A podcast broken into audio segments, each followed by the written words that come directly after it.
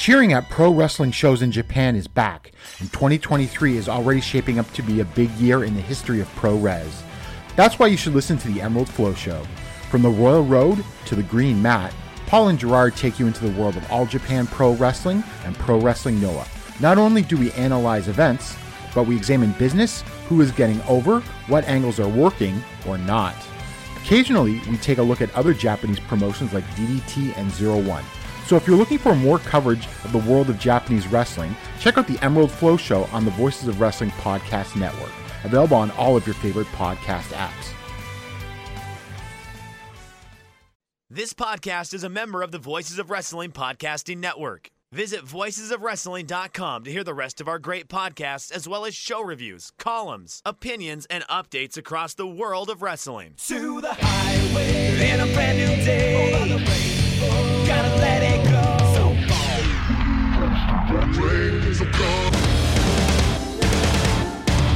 Fast to finger down. Dance tonight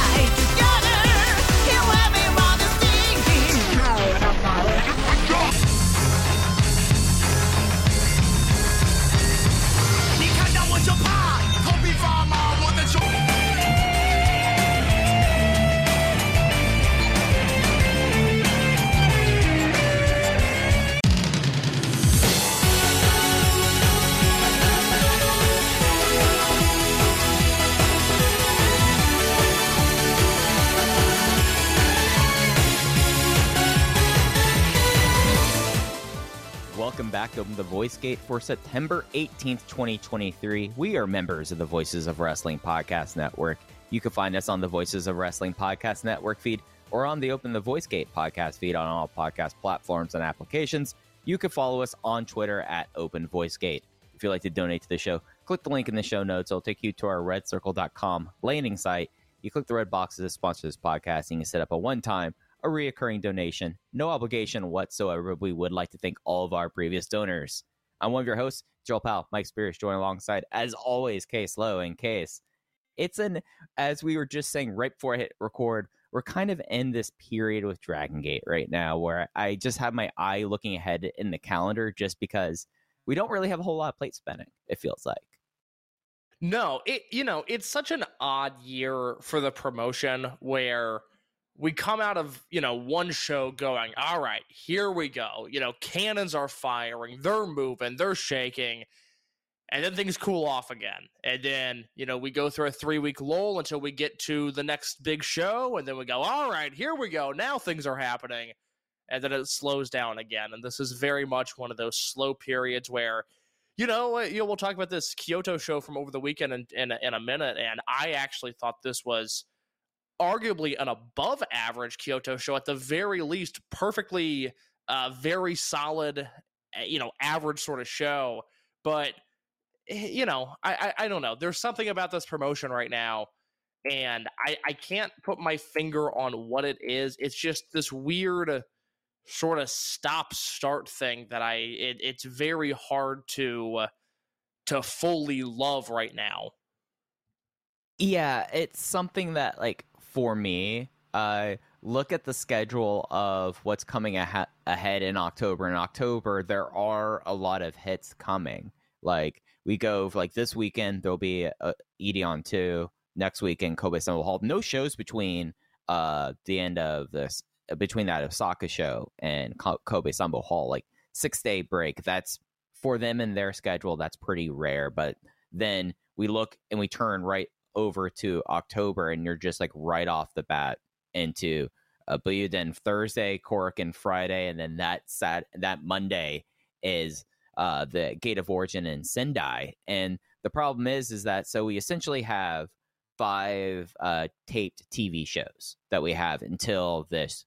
Uh, what I, I'll charitably say one of the lower level B shows in Dragon Gate schedule, but we really have like nothing that is coming close to being cemented for the show. And a lot of the thoughts that we had about the overall like Shimizu and Dreamgate kind of scene completely out the window too, as we'll we'll we'll, talk about the the various things that have come together over the last week. But they're doing Yoshioka on Sunday in Osaka for Big R Shimizu. They're, they're completing the series there. And then one would think, like, okay, then we're going to see some sort of resolution. And if that, we might see a title challenge there. And I don't think that they're going to do a title challenge at that cork And and I don't think that Sendai makes sense for a Dreamgate feud that's been built up for five months, essentially, at that point. It's a weird time. Well, and that's like the one plate we have spinning right now is Big R Shimizu's. Oh, I'm sorry, not Big Boss. Big Boss Shimizu's. Call, call him Big R. Big Boss Shimizu's versus Reiwa Six. That's like the one thing that has been the active storyline since the end of August. It feels like. Yeah, you get Shimizu versus Reiwa. You know, you want to throw in just TN Revolution versus everybody. I wouldn't argue there. The good news is we get Shun Skywalker back this weekend, and uh, we've seen it now two years in a row, and I feel pretty comfortable saying it now. I just think this promotion moves at 75% speed when Shun's not around, and it goes to the importance of him, and, you know, it, it shows his talent as well. When he's not there, things just don't feel as big. They don't feel as important. They don't feel as heated. Z-Brats don't feel like they matter anywhere uh, near as much as they do when Shun is around. And I think that's plagued them, you know, in, in August and September, is they just haven't had their lead heel. And whether you want to stick him against M3K and do him in Junior and him in Mochi, or you want to stick him against Vibes and continue his ongoing feud with KZ, or, you know, D'Courage, there's always a possibility there of some interesting stuff. It doesn't really matter what it is. Shun Skywalker is always doing something interesting, and they removed that piece of the puzzle over the last month and a half. I understand Shun wants to wrestle in North America, and maybe he has leverage because he's going to make more money over there than he is in Japan. But if I were Dragon Gate, I would not want him gone this much at all going forward. And it's something where I know I feel like for the last few months I've constant uh, I've been like, well, Z-Brats, and it's it's down to a trio, and it's a trio that we saw a lot of before the before Shun going abroad, before Diamante is expelled from the group, but now that's all you have, and I think that it, it is a little bit it'd be a little bit reductive to say it, case, but there is something about overall about the argument of the health of Dragon Gate can be told by how strong the heel unit feels at this point and i don't know how like one could look at Z-Brats right now and think like this is a healthy heel unit. Even and I, and even with shun coming back that's still four. Like you've got to do some stuff there and i think It, it's that- still four, and they also, you know, they they've lost their natural rival in Diamante, and I will stress to everybody, Diamante's still on the roster page. Everybody that I've talked to within Dragon Gate says, "Yep, we're just waiting on him to come back, but he's coming back." You know, it's not it's not a deal where he had a send off at World, and you're going to see him pop up at another promotion. He's still a Dragon Gate wrestler. I am of the belief that he's just recovering from an injury right now. But, you know, Z-Brats had a natural program coming out of World, but for logistical reasons, they couldn't follow up on it.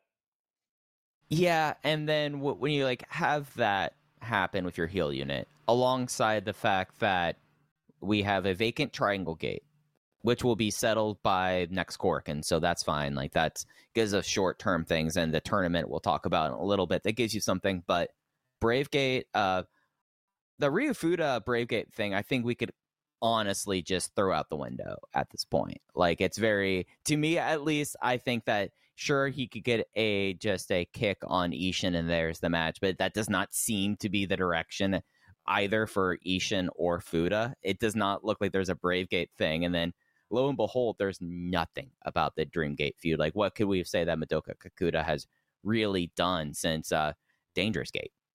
Nothing.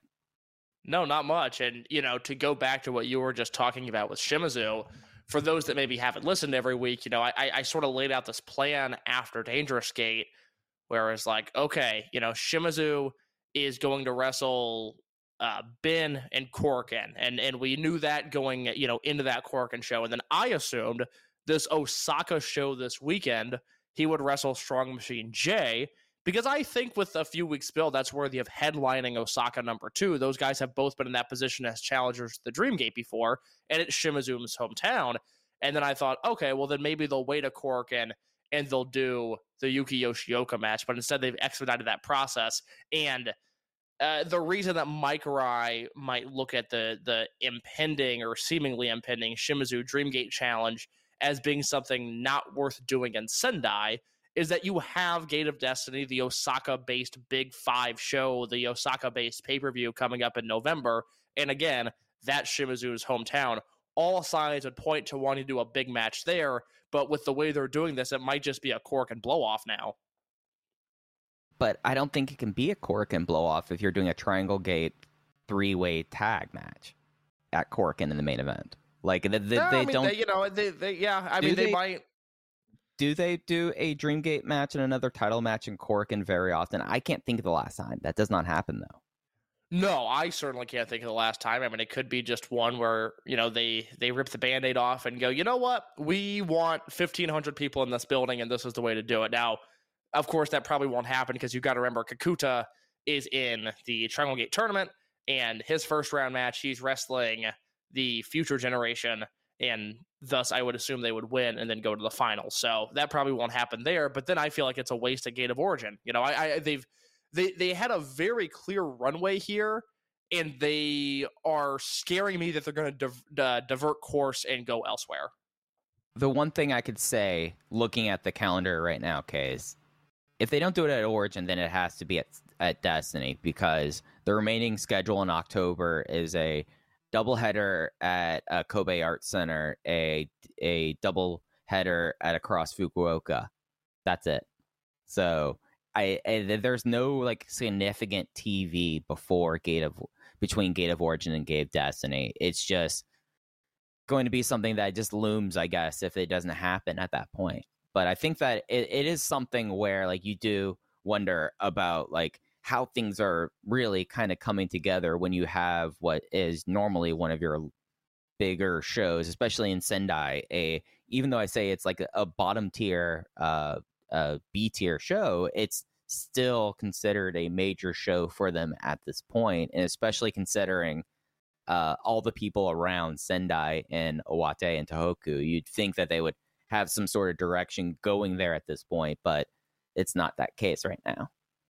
So, elephant in the room, as we talk about the Dreamgate situation, maybe transition away from Z-Brat for just a second, because I don't think.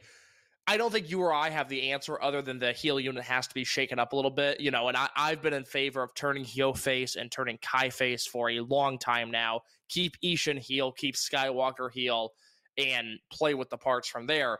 But elephant in the room, early in the episode to talk about this, but he continues to be the main focus of the promotion. I lobbied for Shimizu beats Kakuta, Skywalker beats Shimizu. Next year at World, it's Diamante versus Skywalker for the Dreamgate. Diamante wins a year after getting unmatched. He gets his triumphant win. Do we crumple that up, throw it out the window, and light it on fire, and just all jump aboard the idea that TN Revolution is beating and possibly squashing Madoka Kakuta for the Dreamgate belt?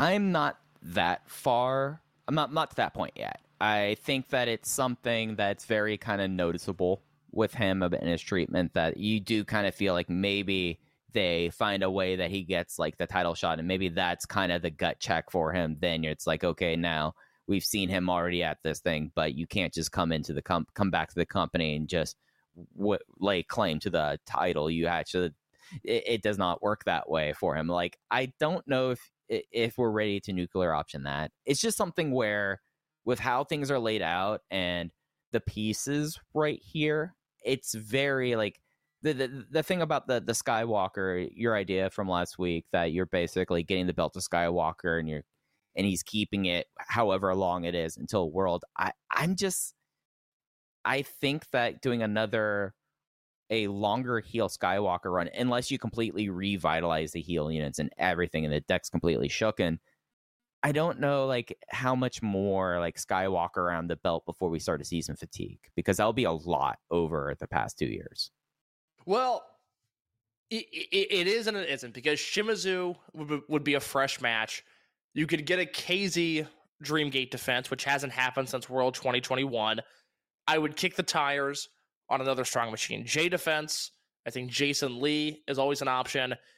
I think Kota Minoura, they, they didn't do uh, let's see, Skywalker won the belt in January against Yoshioka, and then they did Strong Machine J and then Kakuta. So you've got Skywalker versus Minoura as an option. That's an unexplored match.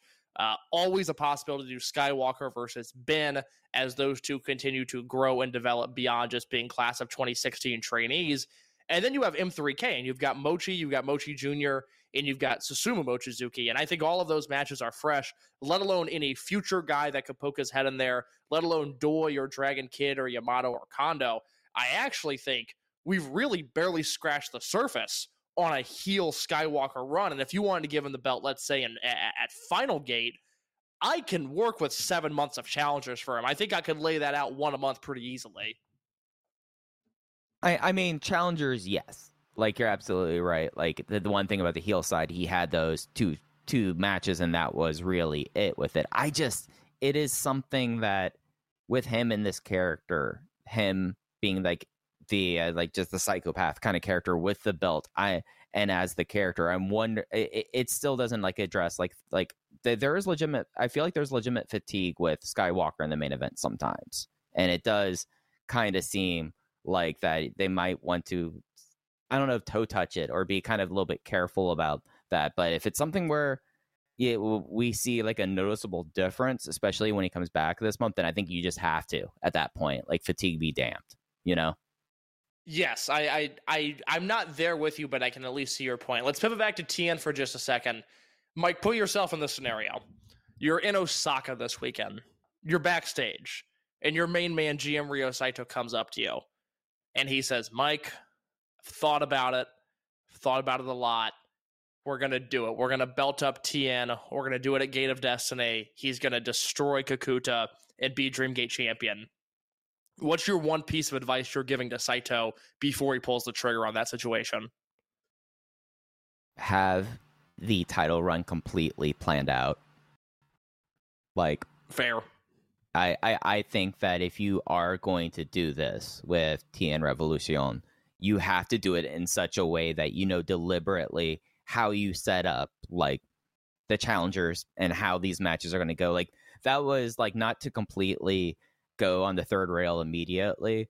One of the things I thought that in AEW with uh, MJF's current title run, what they thought that they did really well was the initial build up for Ricky Starks in that one title match. You know, like his first title offense, like they really did a well a well job of making Ricky Starks feel like he was ready for this kind of match. And and in process, MJF, new champion, came out of that match looking a whole lot stronger. You need to take that approach for the entitle the entire title run for for TN Revolution, like to the point where not only do you know where the title switch will happen for him down the road, but you know basically, okay, if, not only his title matches, I feel like you need to really chart him out very carefully because it, it it's not that I feel like they can get exposed. It's just you have to handle him correctly. I feel like. Well, I, I think you're at great risk of him being exposed, and that's why I would advise against it. You know, the the name that I can't ignore as I see more and more chatter about the future of TN, and and to be clear, I don't think they're going to do it, and I wouldn't do it, but I also can't ignore it.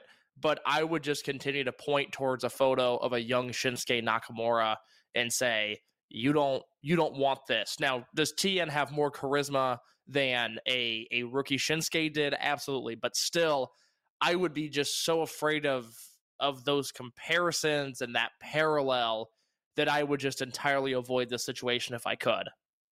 Yeah, and it, it's something where, especially with a fickle fan base promotion like Dragon Gate is, there's always the worry that not only Shinsuke Nakamura talking about like the rookie supernova phase, the the, the fans here could just outright reject him, like That's getting true. to this, and it's something that I've kind of I, I've made time to watch everything that TN Revolution has done and actually s- listen to his promos after each match, just trying to see if there's going to be a moment where like a crowd just goes, "All right, who is this kid? Why should I care about him? Why is he hectoring about the roster that he just showed up at?" Because it, it's something where this this is like this is a new normal, but it's also something where it, it it's not.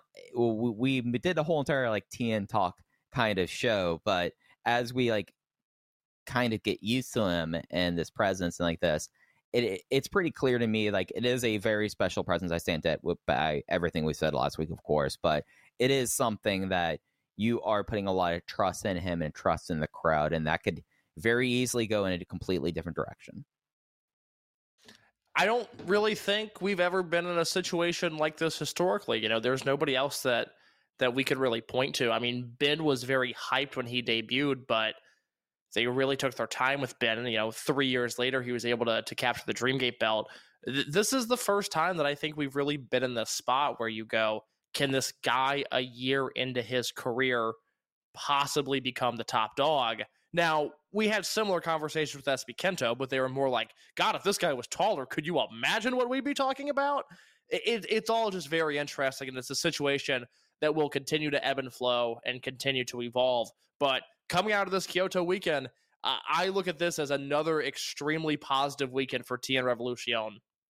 Yeah, let's talk about his match he had in Kyoto. Uh, he was in the main event. They've been keeping him either in the main event or having singles matches against people of his class. As we talked about last week when we were talking about the Ryoya Tanaka match, if it's a singles match, he squashes them pretty quickly. If it's a main event, we get to see a little bit more of him, and such was the case in the main event of the Kyoto show. Uh, Yamato Shuji Kondo team with TN Revolution versus uh, Natural Vibes, KZ, Jack, Jason Lee, Jackie Funky Kamei, and it's TNR with the limit bomb on Kamei to win it in 15 minutes. I don't know about you. Maybe I'm just extraordinarily high on this match. I went notebook on it. I, I thought this whole thing, it, it- more so, not that it was great, I was just fascinated by every single move they made. I thought there were a lot of different small things that they did that you could read into and scratch your chin and go, oh, that's very interesting. There was just a lot of that in this match, and I'm a big fan of stuff like that, and thus I, I will rant and rave over it once I hear your opening thoughts. So I was just a shade off notebook, three and three quarters case. So. I don't think you were out to lunch there. And there were like little aspects about this match. And the fact that like we have seen KZ, Jason Lee, Jackie Funky Kamei pairings basically for the last 18 months now. And there's like a certain thing with natural vibes as a as a unit, how their matches kind of work that if you see like over a hundred of them at this point, you you, you kind of get a sense of okay, here's the person who takes the beating, here's the who, here's who's the hot tag, here's this. And the thing that kind of got me about this one, I don't know if it was just me, like this was really a a big match Jack show with very little Jason in it, and that kind of surprised me. But the biggest takeaway was the best chemistry that he's had on the roster so far is TN with KZ. Yeah, that that is uh, a, very good way of looking at it, and and really, you know, his chemistry I thought with Jack was great. The limited interaction he had with Jason I thought was great. I would be putting TN against Natural Vibes as much as I possibly can. I would probably shift it to house shows going forward, but if you need a guy to develop quickly and you need him to not embarrass himself, KZ, Jason, Jack, Shimizu, it's hard to find, and UT for that matter, it's hard to find a better combination of guys. And I think TN took full advantage of that here. Yeah, and it is something that, like, as we talk about TN and kind of figure out his place in the promotion, he's been mainly stuck with Yamato and the uh, veteran, for lack of better terms, army. And that is something that I feel like maybe breaks down for for TN. Maybe instead of having him rocket ship all the way up the mountain, maybe I, I could kind of see him and versus Yamato kind of being spun off into something pretty soon because we, we are at a point. Okay, yeah. Go ahead. Yeah, but because we're at a point now where you have this guy who he is clearly going to be a number one. He's going to be a mainline player in TN Revolution, and he's in the uh, assorted, uh, unaligned people. Uh, Shuji Kondo, who we've had to greatly change our expectations of what Shuji Kondo means in this promotion over the two years he's been back. Yamato, who has openly said, I'm this year, I'm stepping away from the front lines. He's going to have to get a unit together or a grouping like this. And what's clear to me is that I don't think Yamato and TN Revolution are going to be teaming for very long. I feel like that that is maybe a major kind of thing for him along the lines of if we want to talk about like 2011 how when Akira Tozawa came back from excursion, he went right for uh, Yamato at that point. I can see that kind of being replicated here. is there a, is there a world where they can hold off for four months and do Revolution versus Yamato at Gate of Bayside in in Revolution's hometown, that new pay per view they're adding in January? Because that is where my mind goes. Is these guys are teaming, but they're going to eventually split, and the way they've positioned these two is fascinating. Yamato in this match early goes into this big back and forth chop battle with Kamei, and it's disgusting. The chops are loud, the chops are uh, impactful. Really, really interesting stuff. As the match comes down the stretch, it's Kamei and TN in the ring.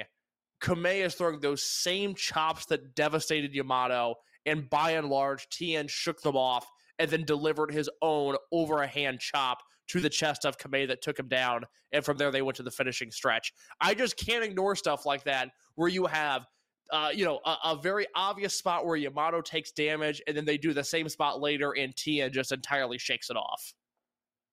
Yeah, and it's something that when you like look at the pairings and how he's kind of been put, it's not him and Dragon Kid in teams. Like we we've seen now at a we're at a point now where like you do have like the rare thing like uh, I, I say they, they they've stuck him with Yamato and on a house show he is teaming with Yoshida, but guess who's going up against K- Case? It's KZ and Jackie Funky Kamei. So There you go. that logic go. is holding, even if it's not just that. But that that's not a televised show.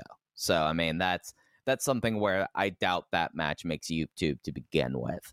But it's kind of it, it's something where like with TN and in this performance, especially like with him and Jack and how it just kind of broke down towards the end. We had he went for the agave. It looked as gnarly as it always is. That that's going to be a finishing move where it, it- it's good that he's that much bigger than a lot of his contemporaries because he could really pretzel them, and it looks really cool at that. But the thing that got me in the closing stretch of this match, as you were talking about the chop, the chop battle, there was a moment where uh, JFK rolls through, goes for the Jackie knife, and he just noped his way out But. He just continued rolling. He's like, "I'm not taking this. This doesn't work for me, brother," and went right for the finish. Yeah, really interesting stuff between these two. I mean, I'm of the belief Kamei and TN are going to have very, very special chemistry as TN continues to develop. We saw what Kamei could do with Diamante. TN is of a similar frame. I would really hope that those two are able to explore their chemistry going forward. And I would also say, I think this was, you know, a, an improvement from his Korakuen performance, which I thought was great. This was the most complete TN performance to date. He might have come across like a bigger star in Korakuen just because of the atmosphere, but I thought his wrestling in this match was really, really solid. Yeah, it's something where like I feel like now seeing kind of him in two different forms at this point, but he's starting to be, be really complete. Uh, that there is just like YouTube wise, there was only one YouTube show that happened this weekend. Uh, the the one from today just now got uploaded, but uh, TN faced Daiki Yanagiuchi, and that one was a little bit of a rougher match. But I kind of put that up to the fact that Daiki, you know, in in that kind of case but it is something where like we've kind of seen him in like the main event and in these positions and it's and it's not even that he's being hidden like we were talking about what was always the case with Ben-K. As soon as Ben-K was in MaxiMuM, they basically hit him for two except for two minutes in every trios match for six months. Eh, he worked a lot of this. And it was something that it was very noticeable, like how smooth and how coherent he felt. Whereas I the talking point about him getting to used to Dragon Gate ring speed, I think he's almost there already. That's what I'm curious to see. I, I really am looking forward to getting this full Osaka card, which we don't have because we're recording a day early, and then obviously the October cork. And I mean, you know, my eyes are going to dart to his name as soon as they're released because I really, I really want to see what he's doing. But again, you know, two on on the two televised shows he's worked, really, really strong outings for him thus far. Yeah, absolutely. Uh, let's go to the semi-main event next on the this show. Uh, the fifth match in the Big Boss Shimizu Reiwa Six trial versus his uh, contemporary in Natural Vibe Strong Machine J. It was the uh, as as I'm trying to get my new notebook going, right? It was the big boss slam. It was a shot put slam and Yep. to finish this one there. And Strong Machine J in this match, because I thought that I came away with this really like not less thinking about Shimizu, but thinking about Strong Machine J in this match. What were your thoughts? it was a good outing for him. You know, it was a match that he was actually able to be in control of for most of. I mean, much like the Yoshioka match, I'm sorry, the uh, the Ben match at Korakuen, Shimizu took a lot of took a lot of offense here and had to build himself back up. And it's not a role that we're used to seeing Shimizu in, but it's a role that he's done, and I think he's done well. But you're right, this was a good night for Strong Machine J. Yeah, and for me, the the thing that kind of resonated with me was like Jay basically jumped him right at the right at the start, took him to the outside, and ripped off the tape around the ring apron and wedged a chair in between the ring apron and the uh, frame. Dragon Gate they tape their their ring aprons to the mat. Uh, uh, but this was a way to kind of work that. I thought that was pretty inventive of that. I thought that was actually kind of a cool spot. Yeah, no, I mean, look, I, I I think Jay's a very creative wrestler, and I think we just in these big spots, he uses his mind in ways that I'm not I'm not always used to, but I think it's a it's a welcome deal. Where are you at with Shimizu? Uh, you know, in, in terms of his momentum, are you still invested in the story, or the deeper and the longer we go into this, are you starting to tail off? I think that this was a point where it could have really downturned. I think that obviously with Strong Machine J being presented as number six, basically, like like the lowest ranked one, like this is something that I would think that out of everything, even before the Reiwa Six declaration, we've been like, okay, yeah, no, Shimizu's going to beat Strong Machine J. That makes perfect sense with that. But it was enough with Strong Machine J, like wrestling up in this situation, wrestling like as he had more to prove, and basically getting to a point where he kept on going for the uh, the machine's suplex, and it just he was not able to get to that point. And at a certain point, I was going like, "Oh, is he going to go diamond frame?" And I was like, "Why am I thinking about a submission finish? Like I know what this is going to happen here. I I wasn't wasn't that a spoil? Just like no, I, I- I would think that we'd be going shot put slam one two three after this, and getting to that level of investment in this. I was I was notebook on this. I was four flat. I really Oh, thought well, you that you like this way more than I did. yeah, it, it's something where I think that Strong Machine J over really the last seven months, if we want to go back to uh, uh, Champion Gate onwards, he's been thrust into this position where, like, if we want to talk about how stock up, stock down across 2023, the biggest stock up has to be Strong Machine J from where he was on January 1st to where he is today.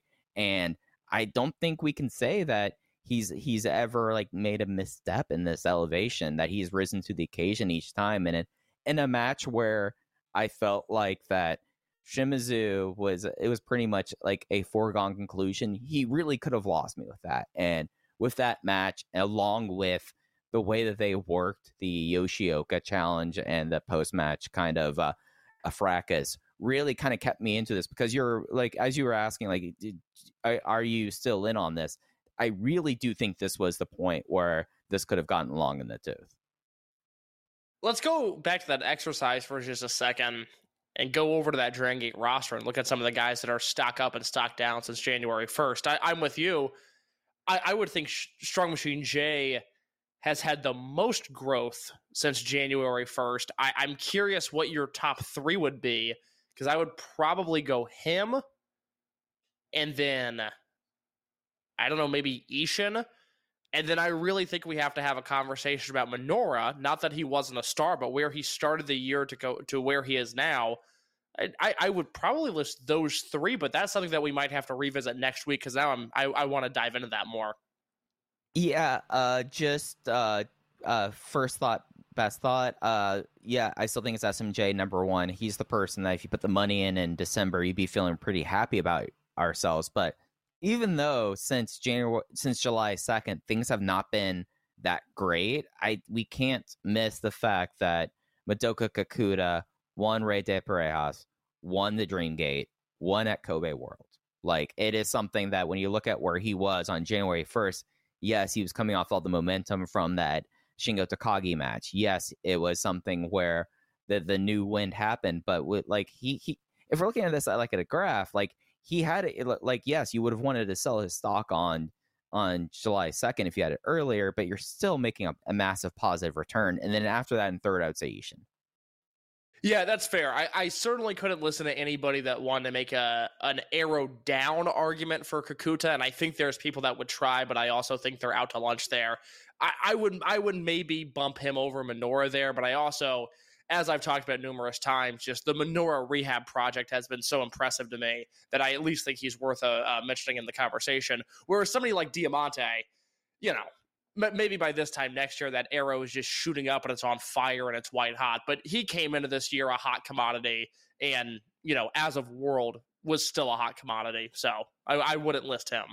Right. Yeah, we're talking about rate of rate of return here, return on investment here. And if you have the stock with Diamante, it's it's a long term growth thing, and you and you, you got a good thing uh, out uh, at Kobe World, but you're really holding off for the elevation there. And that's the thing is he's like a ten year treasury.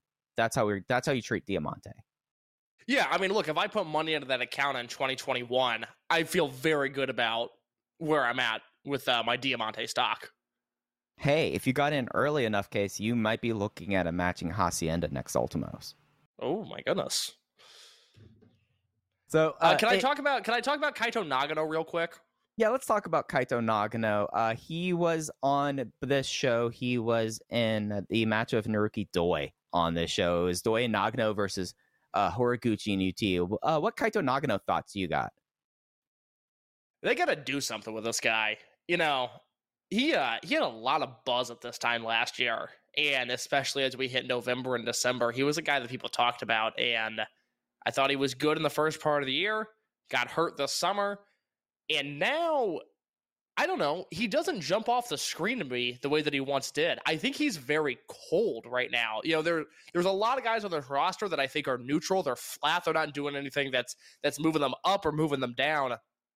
I don't know. I am not into Kaito Nagano right now, and that might just be the gimmick is tired and I need him to join a unit. But wh- where are you with him? So, uh, work wise, I think Kaito Nagano has gotten more consistent. Actually, it, it, it's something because I've been thinking about Nagano too, as he's really at, at a point where like this is a we are now 13 months into his career. He's had his one year anniversary. Like it's time to kind of reassess things. And I think the thing about Nagano that we kind of have to recognize is what do you think about when you think about Kaito Nagano?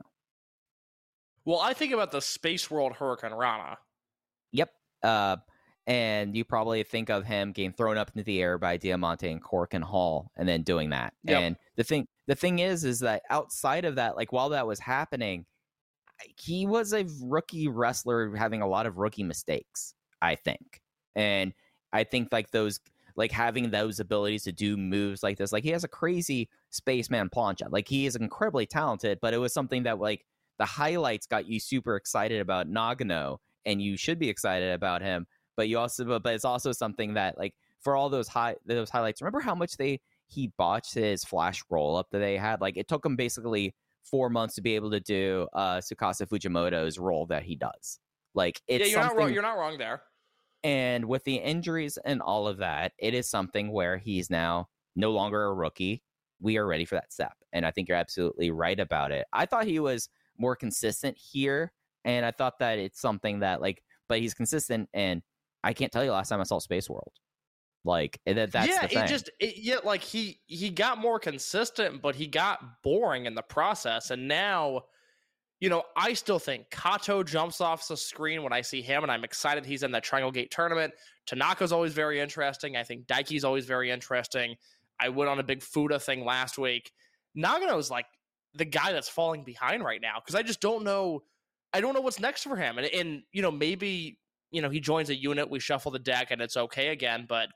I, I would be lying if I said the prospect of a Nagano match excites me the way that it did six months ago. It just doesn't. Yeah, and it's something where I wonder how you take those steps because he had that he had that team rookie tag with Yoshiki Kato and Rey De Parejas, but then like soon after Kato got hurt, he was dealing with injuries, and it kind of like killed like the momentum. Like if we're talking stock up, stock down, like at a certain point in February 2023, you would have felt really good about having Kato and Nagano stocks, and it's completely gone down since then.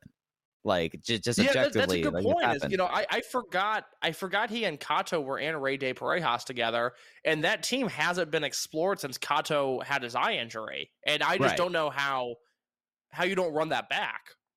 and especially at a time where you I, we have no, like no indication whatsoever as a twin gate team not thinking that these could be like twin gate challengers but we it's already been proven through the through their matches that kato won matches nagano won matches that like maybe that they can get like a roll up somewhere and get into a number one contendership match but that, that would at least be some sort of direction for them like of course they lose that contendership match if we're fan booking that but it it is something that that's worth revisiting, especially at a time where you have Revolution and then a lot of rookies. Like that was the that was the other thing when we did like our ranking uh first thought, best thought, Dreamgate potential like this. There's still nine people in this overall grouping, and outside of Junior, not a whole lot of direction with them right now. Yeah, and I think that also, I mean, look, this is all it all relates to one another. We talked in the beginning about how this promotion is, you know, sort of this holding pattern where it's one step forward and then two steps back and it's not it's not a bad promotion, it's just sort of a boring promotion. And I think part of that is you have these guys, you know, these horses in the stable and at some point we got to let them roam free and sink or swim. And I've been more positive on the unit landscape than you have and than other people have because I think the units themselves are good. I do think we're finally hitting a point. I'm finally coming around to this idea that they've just served their purpose and that we can move on from them. And part of that is going to be just getting these young guys involved. Yeah, and like the uh, like that's like the sad thing about the unit landscape. Like just being frank about this. Z-Brats is as fun as I've had with a heel unit since early VerserK. I think that it's done a lot of good for every person who's been a part of Z-Brats. Like like we'll look back at Z-Brats pretty fondly, other than the whole SB Kento thing. But you look at the rest of the units, you have so many, uh, and this is something that like this is my personal thing case, and you could probably, as I'm starting to talk, figure out where I'm going to get to. You've had D'Courage be what they are. You've had Gold Class kind of fluctuate, but ending up really where they are. And then you have Z-Brats whittling down. M3K didn't add anyone else after the whole Ishin uh, turn happened. It's something where we talk about like, is it a boring promotion? The ring work itself isn't boring, but the thing is, is that I've come to a point where like I am looking right now at the results for the Takamatsu show that just went up on YouTube case, and th- this is the match three on this show that I could pretty much like at least spiritually, I feel like I've seen this match over the last 18 months at least like five or six times. Dragon Kid, Don Fujii, and Genki Horiguchi versus Yamato, Kagetora, and Problem Dragon. Keep on going down Yeah. the show. Main event Natural Vibes, Shimizu, SMJ, Jackie, Funky Kamei, Kai, Hio, and Ishin. Maybe not that combination because SMJ doesn't always team with Kamei, but I feel like we've seen that match hundreds of times. And that's the thing that that like it makes these kind of shows where like you have D'Courage in the opener in Kyoto versus Eita, Dragon Kid, Yoshida. These guys, like even in the unaffiliated side, because you can't do anything with Eita right now, you basically have them in these matches all the time, and it's and it makes the card construction pretty boring. That like a match like that opener wasn't very good. I was like two and a half stars on it because it was a whole lot of Eita and Yoshida just screwing around, but it, it, it gets it, it kind of I would say in a way hurts the appeal of the promotion when it's kind of samey. And I feel like that's been a major problem, at least as the unit landscape has shooken out this way more and more. I don't remember if I talked about this last week or not. Did we did we do a big thing on Eita? I don't think we got to it. I think I had stuff in my notes, but we didn't really talk about it. I just I don't understand why that he can't be used like Doi. Doi is doing interesting stuff. Eita is around and just taking up space, and it's it's starting to annoy me more and more. and it's at a point where like you look at where Eita's positioned and where he's booked in these matches and other other than like the times where he's put into like matches for a certain purpose or it's like okay it makes sense why you want to have Eita right there he's always like in the first half of the card and something completely inconsequential. And it's and it's one of those things I know I feel like we've been down this road of Eita a lot over the last 18 months, but what are we doing like other than like the pure box office reason that Eita has always been a very good merch seller and at the and at a time like right now does not hurt to keep him around like that, but it comes at a cost and comes at a cost that like why not have Ryoya Tanaka on that side?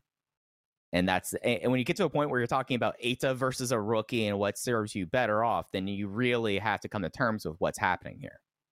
Yeah, I don't get it. I, you know, I, I and maybe it's just Eita not wanting to play ball, but he's a guy who's over, who has value, who could do a lot of different things. Again, they're doing it with Doi right now. Eita, though, I mean, he's just completely inconsequential, and it's starting to just really get on my nerves because he is, you know, he's he's always going to be one of the most over guys on the show. Just have him do something, have him put somebody over, or have him win a bunch. I don't care what it is. Just have him do something mean- meaningful. Yeah, and and at a point where like Eita teaming with Dragon Kid should not be happening. like considering the feud they had five years ago, you know, like like is Eita that inconsequential that you're doing that at this point? Like I just it, it, it's something where other than like the the business reason why why you do that, but if you have a business reason why you do that, then shouldn't you give the Eita fans more of a reason to want to come back to the Dragon Gate shows rather than saying like, oh, I can see him in Noah, you know? Yeah, God for I mean, nobody wants that. So Dragon Gate take advantage of it. I mean, I, I, I don't know. Uh, I, I, I looked at that Noah card coming up in Nagoya, and I know that's going to be another one of our test cases coming up here. But I, if we ever had any question about who is booking Noah, uh, Psycho Clown versus El Hijo de, Dr. Wagner Jr. feels like we have the spirit of Tokyo Carnival back. Oh boy. Uh, yeah, the card I'm looking at isn't full because Chris Ridgeway's on it, so it's not updated. But okay, this match sounds fake. And I'm glad you're doing this because I want to pivot to making fun of GLEAT so we can start with Noah and then go to GLEAT. But GHC tag team title Saxon Huxley and Timothy Thatcher versus Jack Morris and Anthony Greene. That is not Mitsuharu Misawa's Pro Wrestling Noah. I don't know what that is. I mean, it's real though. I mean, that's I- what it's, that it's group's certainly called. happening. You know, I think it's real boring, but you know, that's just me. I made a really bad uh, Noah unit joke. The the the Huxley Thatcher team's called Real. Oh, is oh my god. You know, yeah, a yeah, yeah. of- I, not not Yeah, hearing a lot know, of buzz about uh, not not hearing a lot of a buzz about Timothy Thatcher's Noah work. You know, I thought this was going to be the place that uh people finally appreciated him for the stoic grappler that he is. Uh, not not not the reports I'm getting. I don't know. Not a lot of Thatcher in one matches that people were you know storming the Discord to give recommendations for. I mean, I, I think we finally found four years too late the perfect Thatcher containment center. Pro Wrestling Which Noah. is- Yeah, Yeah. yeah. I, I look, I, I, what I would give to have Noah book Thatcher in 2016, so he wasn't know, ruining right? Evolve shows. It'd be, oh my Yeah. god, you know. I eh, look, I, you know, if you just swap T.J. Perkins and Timothy Thatcher, you know, in those Evolve shows, we'd be that that would be an all time great promotion. But instead, we'd have these really really good shows, and then they would be ruined by Timothy Thatcher main events. objectively killed the crowd, like, and kept the belt on him for that long. just all the time. I just I I will Yeah, never yeah. get over that. And If you like, it's one thing. I don't know if you saw Thatcher in NXT and you're like, oh, this dude's cool. Like I get it. But WXW. yeah, it, yeah. But if you watched Thatcher and Evolve just show after show when he wasn't working Chris Hero at a point where you or I could have had a great match against Chris Hero, it would just be every time he would go out there and just bore people, and I'll never be able to shake that. Yeah, it's it, it, it- it's really something that uh, if anyone wanted to do a no, no, they're not at the point yet where I feel like that you can have enough uh, distance to do a retroactive evolve podcast, but like No, but reassessing. we're close. No, no, we're getting there. We we are getting there. Uh, there was one other thing that I wanted to touch on real quick on this Kyoto Yeah, yeah, go for it. before we can pretend it just never happened. Uh, M2K, original M2K, uh, Mochizuki, Susumu, and Kanda, Kai, Hyo, and Ishin. Case, uh, just because this is a match I feel like I saw a lot. I mean, I gave it a gentleman's three, moved on with my life. Uh, I, I I did a thing during this match case. Uh, take a guess at how many ringside brawls there were in this match. I counted Ooh, I I'm gonna say four. close three, and this was not a very right. and this was not a long match for it to have three. no, eight minutes. uh, eight, eight, eight minutes. eight- yeah. Yeah, yeah, yeah. And they and that was two before they did the double count out tease. Yeah. And then they went straight to the finish. It was just one of those things I was like, all right, okay. Okay, guys. Not their best work. Not those best words. Uh you said you had some great t- uh, takes you wanted to touch on real quick. Oh yeah, real quick. So on this, on, on, well, let me back up. On this Kyoto show, if you haven't seen it, I would watch Shimizu Strong Machine J. I would watch the Mhm. main event. I would also watch Ben and Minoura versus Kagetora and Fuda. I thought that was a lot of fun. I was three and a half on that. Uh Yeah, Fuda Fuda versus ass. Ben. Yep. Got his ass. Got his ass. Yeah. That ruled. Yeah, so go watch those three matches, and I think you'll have yourself a grand old time. I just looked at the card when we started recording for this September 17th Gleat show in Hokkaido. Oh my god, what a what a putrid looking show. I mean, this is I, I, don't, have the I- I card don't- on me, and case I feel like I'm a little bit more of the great defender here. I don't know how this happened, but that's the world we're in. Can you run down this card for me? I, I'm I'm DMing it to you. I just Okay, sent you the link. Uh, it's just it's just a whole bunch of nothing. I mean, I don't I don't know if we need to go through every match. It looks like Shima is It's- working oh yeah, yeah. a Joshi group, uh, which I don't know what that is. So uh Unagi Sayaka was in this match. She's been hurt and Shima's filling in. And that, that that's been booked on Twitter. Okay.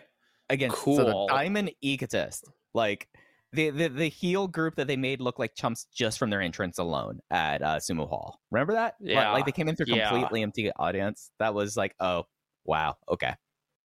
Yeah, Junji versus uh, Tetsuya Izuki, uh, Izuchi. I don't want to watch that. Jun Tonsho and Soma Watanabe versus Kazuma Sakamoto and Quiet Storm. That feels heatless. Uh, the Poor Saito Tonsho. I brothers. thought Tonsho was going to like get somewhat of a push coming out of 60 seconds. I should have known better. No, no, no. Come on. They're, they're, None what, of them. What are they gonna None do? of them. What, what, what are they going to do? Push somebody that didn't wrestle in Dragon Gates? That would be insane, Mike. Maybe they should try to do the opposite of what they've done and see how that worked out. And it's just again, it's like the funniest war ever, where Dragon Gate can't retaliate because, you know, if they poach Soma Watanabe, it's who gives a shit. You know, he's not a he's not a star, even though he's super And super talented. And it's where do you find the money? Who do you who do you like make space for to get Soma Watanabe? At yeah, you know, it, Dragon Gate. I, I don't I don't know of a wrestling war like this where Dragon Gate just completely has to be on the defensive.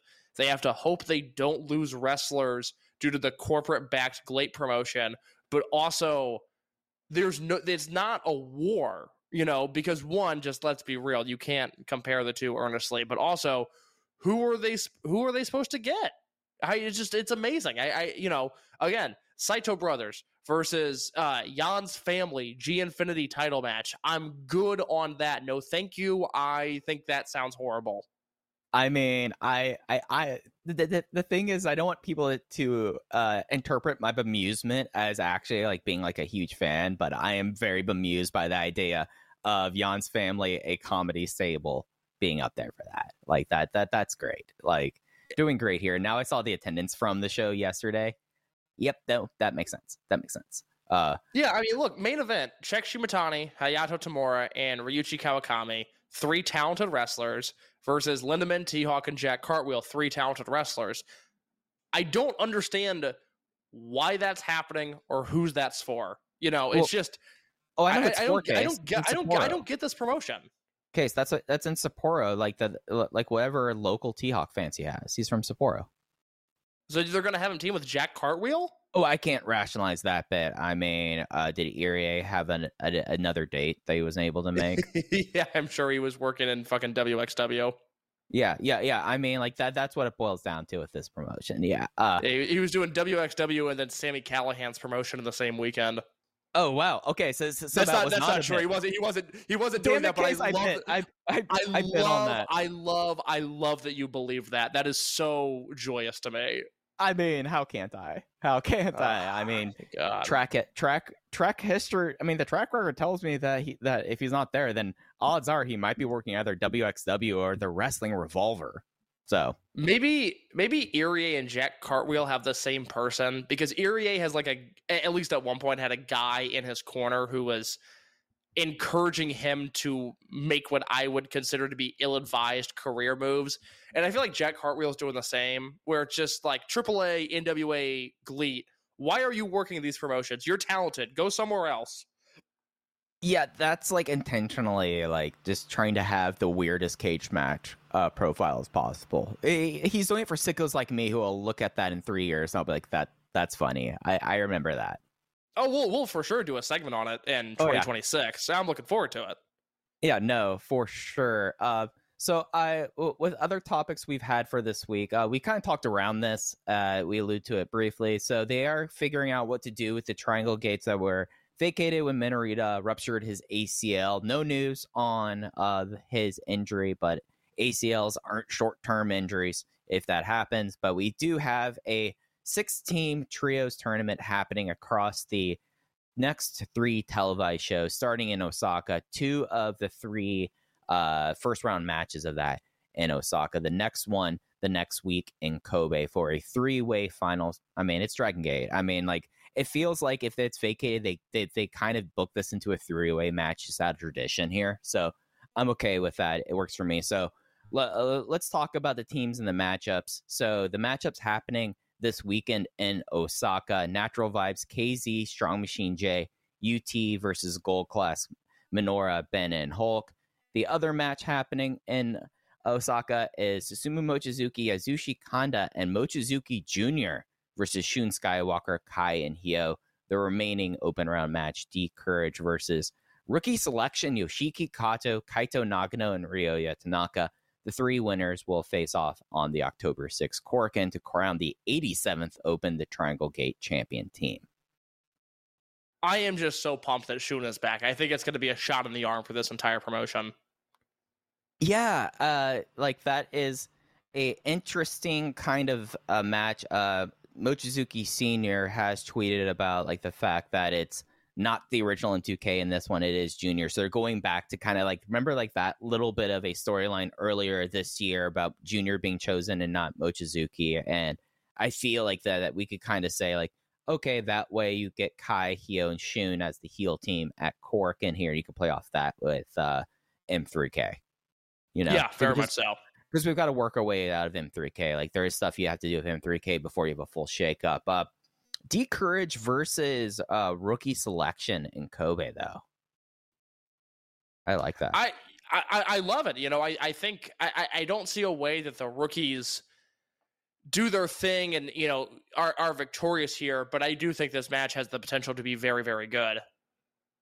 Here is the way that you get this: is how the rookies advance. Uh, something catastrophic happens, and there's a wet spot on the outside that both Kakuta and Yoshioka slip in and sprain their ankles, and that allows Kato to put them in the modified blood fall. That's the only way it happens. and that sounds fantastic. Well done. I mean, the um, me and GM Ryo Saito, we talk. Uh, but it, it- it's something like I, I wonder if you move your way back to a gold class team out of this, and that's what we're looking at as a Triangle Gate team. I I said that when when they had to vacate the belts was just just shift it over and, and do Ben Minoura and Doi instead. You know, I, I'd be all for that. Kind of missing Doi here in this tournament. Now I'm looking at it. Oh, that's a good point. Oh, I don't want I don't want Hulk holding the belt. That's just not as exciting.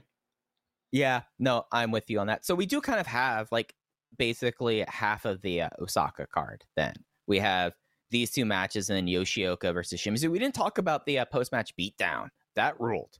That was the best thing. Yes, you're right. honestly. You're right. So I, I I don't know when Yoshioka came out from backstage, but by the end of the match, Yoshioka was watching the uh, Shimizu versus Strong Machine J match. He tried to slink away into the back, trying to make it look like that Shimizu cannot face off of him. Shimizu noticed, and just like the fastest you've ever seen uh, Big Boss Shimizu in his life, took him down, brought him into the ring. Uh, it looked like there was going to be a, a moment where Yoshioka was going to be able to kind of fight him off, but uh, Shimizu just kind of shoved him off and then just did like a huge running shoulder tackle.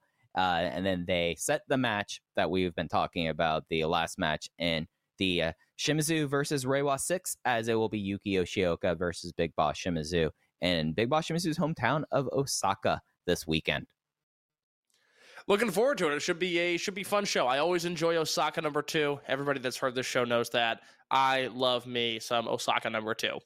Yep, and it'll be interesting to see, like, given those three matches, what else they kind of do. I mean, none of the rookies are attached to anything. Nothing with uh, TN Revolucion. So it, it, I'll be interested in see how they put together the rest of this Osaka card. Yeah, yeah, I am too. We'll uh, we'll be back next week with a full review of that show. Absolutely. And one last thing that we kind of had for this week. Uh, this week and uh, was the 90th anniversary of CMLL. Was their 90th anniversario, the oldest promotion in the world.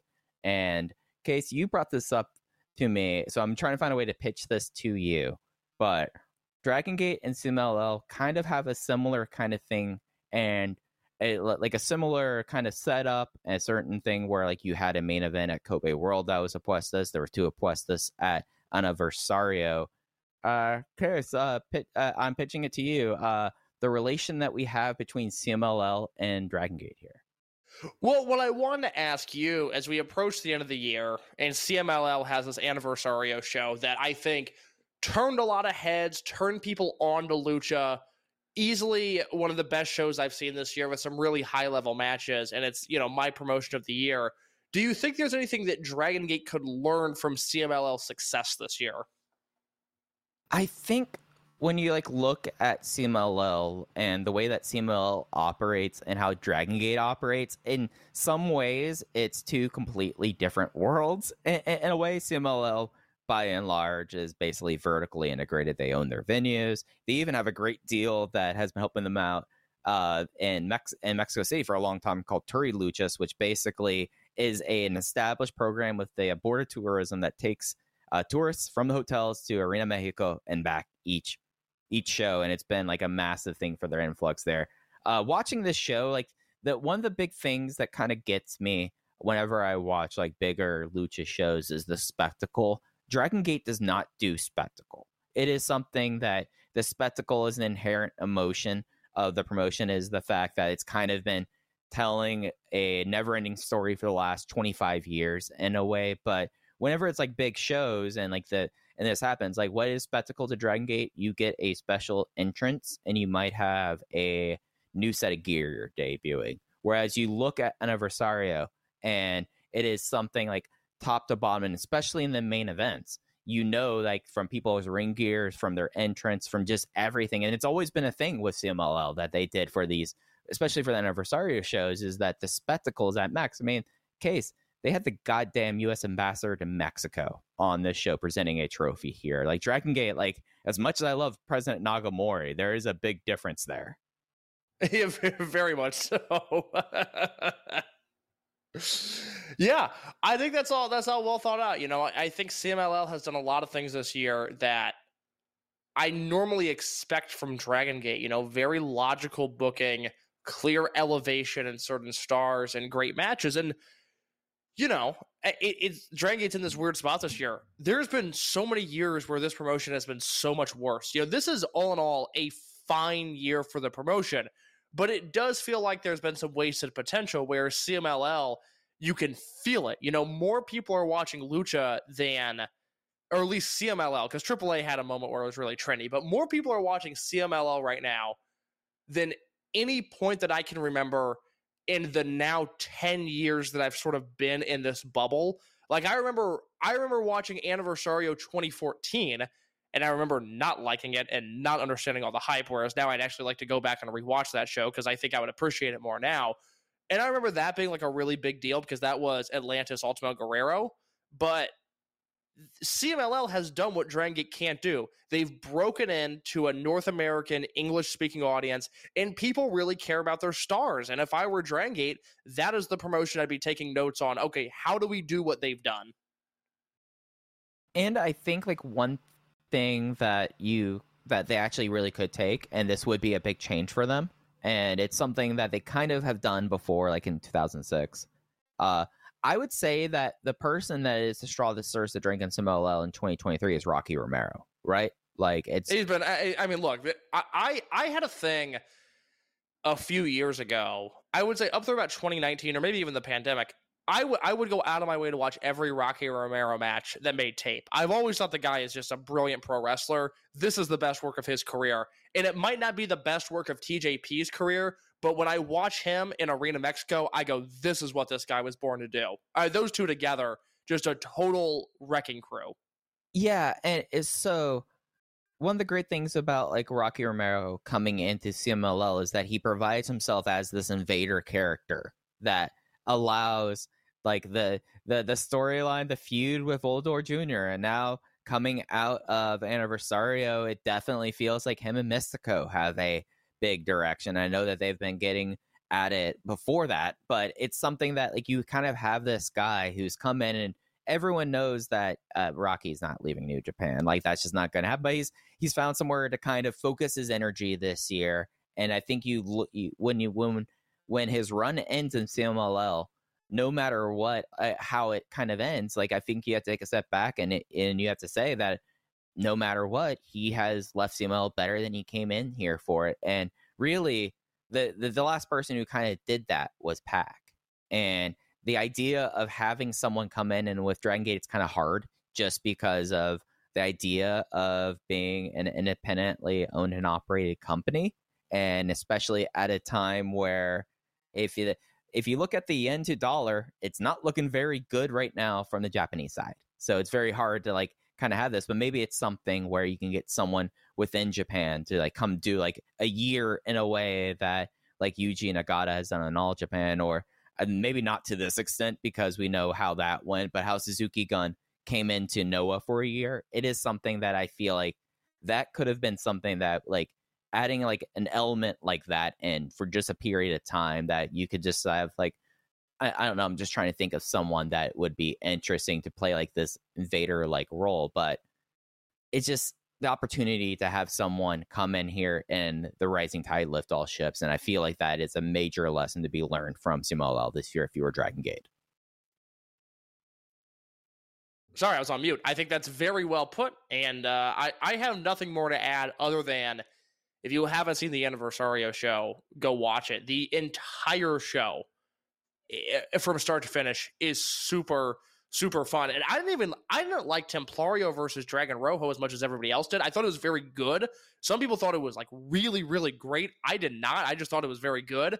But everything on this show so much fun. There are AEW shows that probably had more great matches, but there are very few shows this year that felt more fun than this one. Yeah, it felt like an event. And I think that it's something where, like to put a bow on it, the biggest thing, I guess, and you could kind of lump in uh, Rocky Romero into the spectacle in this. This felt like a special event. And I don't think we could have said that about Kobe World this year. And that is something that when you look at 2022 and 2021, having the double show weekend, even though we can talk about Ultimo 35 and how much of a disaster that was and the focus that was pulled by Speedstar final away from Kobe World the night before, but there was a spectacle there that Dragon Gate does not have at this moment.